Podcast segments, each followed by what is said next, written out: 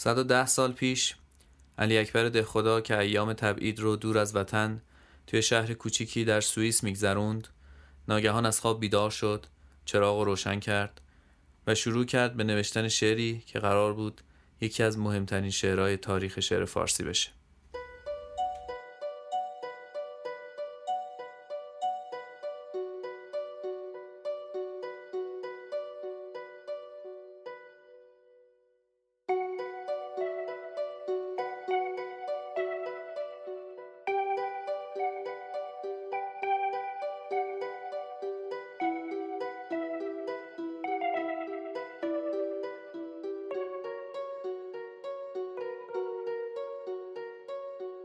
شما دارید به پادکست ریرا گوش می‌کنید. من سامان جواهریان هستم و توی هر قسمت این پادکست یک شعر معاصر می‌خونم و درباره اون شعر، شاعرش و سبک و دورش حرف می‌زنم. این قسمت اول ریراست که در فروردین 99 منتشر میشه. من توی این قسمت مرسیه معروف ده خدا رو برای میرزا جهانگیرخان سور اسرافیل می‌خونم. شاید برای بعضی سوال باشه که چرا قسمت اول یک پادکست شعر معاصر باید درباره شعری از ده خدا باشه. بعد از خوندن شعر دلایل اهمیت تاریخی این شعر رو میگم و ضمنا درباره شعر دوره مشروطه هم توضیح میدم. دوره مشروطه آغاز تحول شعر سنتی فارسیه. دوره قبل از اون رو بهش میگیم دوره بازگشت. شاعرهای دوره بازگشت مدام در حال تقلید گذشتگان بودند. و مثلا دوست داشتن بتونن قصیده ای مثل خاقانی یا غزلی مثل سعدی بگن. برای همین شعرشون چندان نسبتی با زمانه و جامعه خودشون نداشت. اما انقلاب مشروطه مثل زلزله همه چیز رو زیر و رو کرد. شعر فارسی به شدت اجتماعی و واقعگرا شد و پر شد از درون مایه هایی که تا اون موقع توی شعر فارسی کم سابقه یا بی سابقه بودند وطن پرستی و آزادی خواهی به شکلی که امروز می‌فهمیم مطرح شد یا مثلا شاعرها از ظلمی که ارباب به دهقان می‌کرد حرف زدند برای همین اگر بخوایم به ریشه های تحول شعر معاصر برگردیم باید از همین نقطه شروع کنیم. من توی این پادکست شعرها رو طوری انتخاب می‌کنم که پیرو سیر تاریخی باشند و با خوندن این شعرها ما روند تحول شعر معاصر رو هم دنبال کنیم. پس قبل از اینکه توی قسمت دوم برم سراغ نیما قسمت اول رو با این شعر ده خدا شروع می‌کنم. این شعر در سال 1288 شمسی چاپ شده و مربوط به دوره استبداد صغیره. وقتی محمد علی شاه مجلس رو به توپ بست تعدادی از مشروط خواهان مشهور رو دستگیر کرد و به باغ شاه برد. باغ شاه که جایی نزدیک میدون حر امروزی بوده اون زمان پادگانی بیرون شهر تهران بود. دو نفر از مشروط خواهان معروف اونجا بعد از شکنجه به قتل رسیدند یکی ملک المتکلمین واعظ و خطیب مشهور و یکی هم میرزا جهانگیرخان شیرازی میرزا جهانگیرخان مدیر سور اسرافیل یکی از مهمترین نشریات دوره مشروطه بود که ده خدا هم در اون مقالات انتقادی که به اسم چرند پرند معروفه می نوشت. بعد از به توپ بستن مجلس ده خدا برای نجات جونش به سفارت انگلیس پناه می‌بره و بعد از ایران خارج میشه. ده خدا توی سوئیس چند شماره از نشریه سور اسرافیل منتشر می‌کنه که در شماره اولش این شعر چاپ شده. قبل از خوندن دو بند اول شعر توضیحی که خود ده خدا درباره سرودنش داده می‌خونم. ده خدا می نویسه وسیعت نامه دوست یگانه من هدیه برادر بی وفا به پیشگاه آن روح اقدس اعلا. در روز 22 جماد الاولا 1326 قمری مرحوم میرزا جهانگیرخان شیرازی رحمت الله علیه یکی از دو مدیر سور اسرافیل را قزاقهای محمد علی شاه دستگیر کرده به باغ شاه بردند و در 24 همان ماه در همانجا او را به تناب خفه کردند. 27 هشت روز دیگر چند تن از آزادی خواهان و از جمله مرا از ایران تبعید کردند و پس از چند ماه با خرج مرحوم مبرور ابوالحسن خان معاذد السلطنه پیرنیا بنا شد در ایوردون سوئیس روزنامه سور اسرافیل طبع شود. در همان اوقات شبی مرحوم میرزا جهانگیرخان را به خواب دیدم در جامعه سپید که عادتا در تهران در برداشت و به من گفت چرا نگفتی او جوان افتاد؟ من از این عبارت چنین فهمیدم که می‌گوید چرا مرگ مرا در جایی نگفته یا ننوشته ای و بلافاصله در خواب این جمله به خاطر من آمد. یادار ز شمع مرده یادار. در این حال بیدار شدم و چراغ را روشن کردم و تا نزدیک صبح سه قطعه از مسمت زیل را ساختم و فردا گفته های شب را تصحیح کرده و دو قطعه دیگر بر آن افزودم و در شماره اول سور اسرافیل منطبعه ایوردون سوئیس به تاریخ اول محرم 1327 هجری قمری 1288 شمسی 23 ژانویه 1909 میلادی چاپ شد.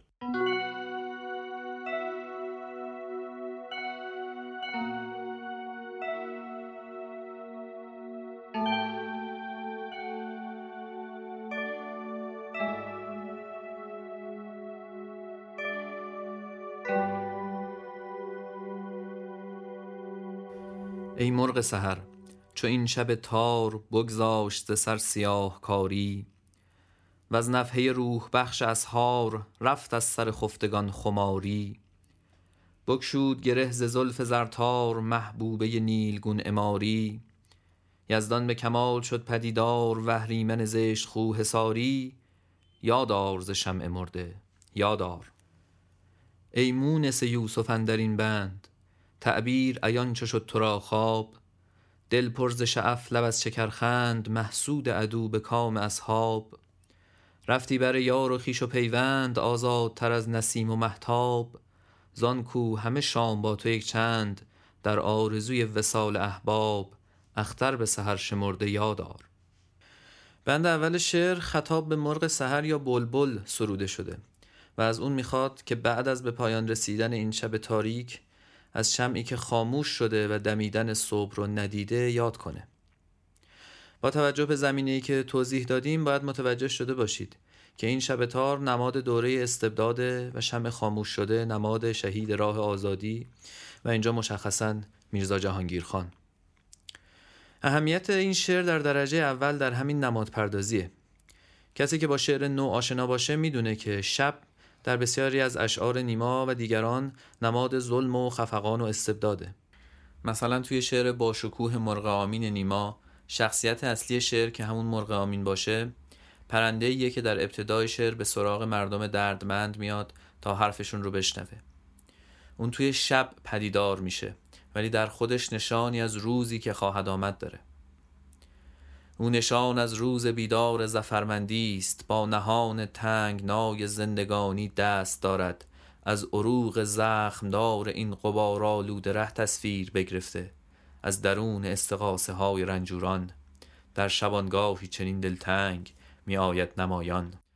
در آخر شعر بعد از اینکه مردم با حرفهای مرغامین امیدوار و متحد میشن و قیام می‌کنن مرغامین که کارش رو انجام داده پرواز می‌کنه و میره و بعد صبح میشه. مرغ گوی دور میگردد از فراز بام. در بسیط خطه آرام می‌خواند خروس از دور. میشکافد جرم دیوار سهرگاهان و از بر آن سرد دودندود خاموش هرچه با رنگ تجلی رنگ در پیکر میافزاید. میگریزد شب صبح میآید.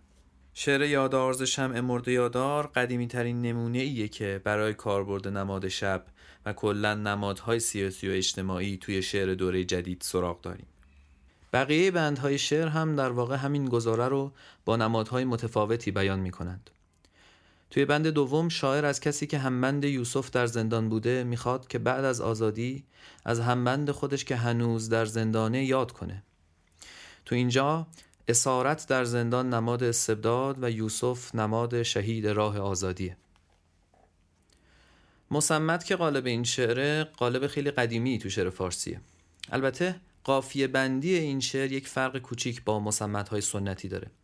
توی مسمت های سنتی توی هر بند غیر از مصرع آخر باقی مصرع ها هم قافیان اما توی این شعر ده خدا مصرع های فرد هر بند با هم و مصرع های زوج هر بند با هم قافیه مشترک دارند. اگر به نوآوری های سوری شعر دوره مشروطه نگاه کنید در ابتدا همین قدر ناچیزند. ولی بعد کم کم این تغییرات منجر به پدید اومدن قالب هایی میشن که اصطلاحا بهشون میگیم قالب های نیمه سنتی. این قالب ها قالب هایی هستند که دقیقا مطابق هیچ یک از قالب های سنتی نیستند. مثلا نه غزلن نه قصیدن نه مصنوی و نه غیره. اما با این حال شعر آزاد هم نیستند. یعنی مصرع هاشون به دلخواه کوتاه و بلند نمیشه و جای قافیه هم تابع قاعده مشخصیه. برای مثال شعر معروف افسانه نیما یه قالب نیمه سنتی داره.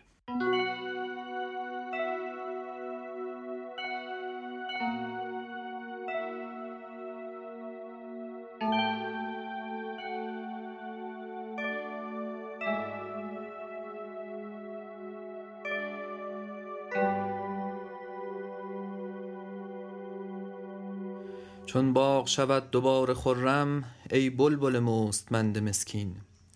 و سنبل و سوری و سپرغم آفاق نگار خانه چین. گل سرخ و به رخ عرق ز شبنم تو داده ز کف زمام تمکین. زان نوگل پیشرس که در غم ناداده به نار شوق تسکین. از سردی دی فسرده یادار. ای همره تیه پور عمران بگذشت چو این سنین معدود. وان شاهد نغز بزم عرفان بنمود چو وعده خویش مشهود. وز مذبح زر چو شد به کیوان هر صبح شمیم عنبر و عود. زان کو به گناه قوم نادان در حسرت روی ارض موعود بر بادیه جان سپرده یادار. چون گشت ز نو زمان آباد ای کودک دوره طلایی. وز طاعت بندگان خود شاد بگرفت ز سر خدا خدایی. نه رسم ارم نه اسم شداد گل بست زبان ژاژخایی زان کس که ز نوک تیغ جلاد مأخوذ به جرم حق ستایی. تصنیم وصال خورده یادار. تو بند سوم شاعر دوباره بلبل رو مخاطب می‌کنه و این بار ازش می‌خواد وقتی زمستون تموم شد از نوگل پیشرسی که توی سرما پژمرده شده و بهار رو ندیده یاد کنه. اگه دو تا نماد مشهور برای خفقان و ظلم توی شعر معاصر داشته باشیم یکی شب و یکی زمستون. این دومی رو اخوان هم چند دهه بعد توی شعر معروف زمستان به کار می‌بره که توی یکی از قسمت‌های بعدی پادکست این شعر رو هم خواهیم خوند و راجبش حرف خواهیم زد. پس می‌بینید که سابقه هر دو این نمادها به همین شعر دهخدا می‌رسه. توی بند چهارم سرگردانی یهودیان در بیابان میشه نماد دوره استبداد و نماد شهید کسی است که توی بیابان جانش رو از دست داده و رسیدن یهودیان به ارز موعود رو ندیده.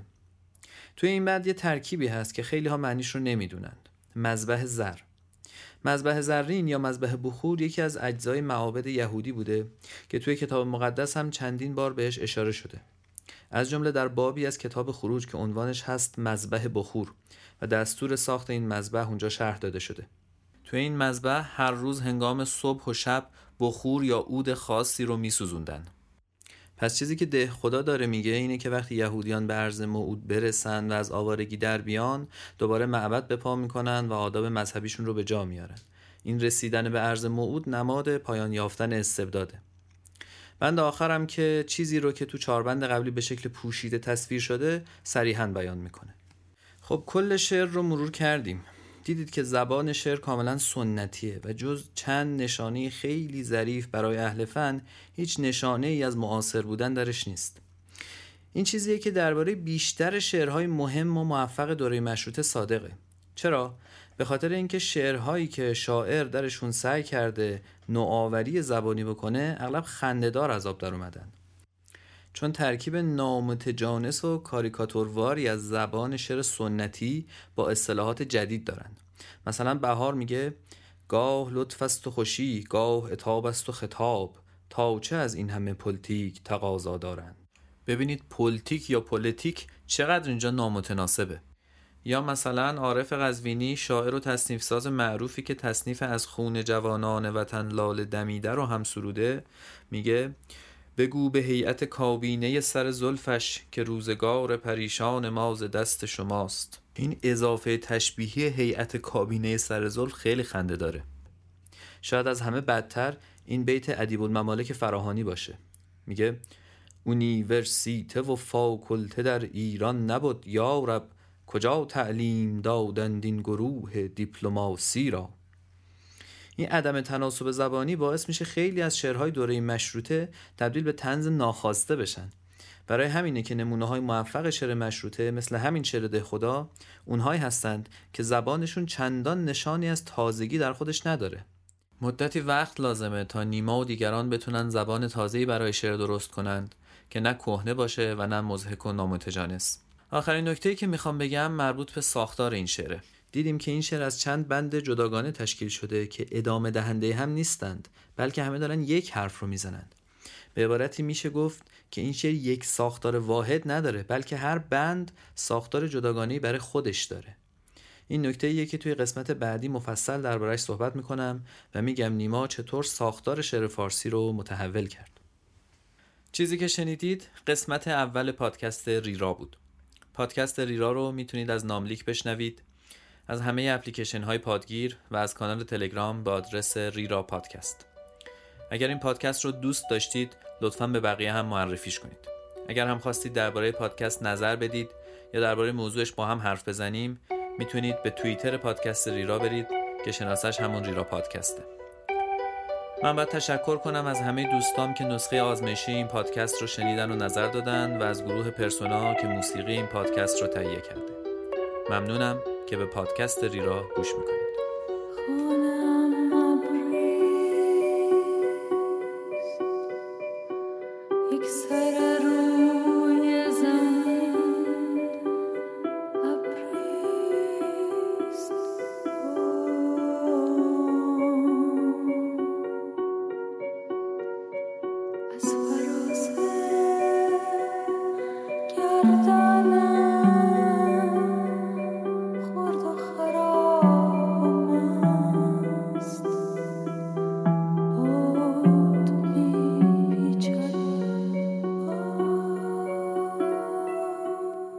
یک سر دنیا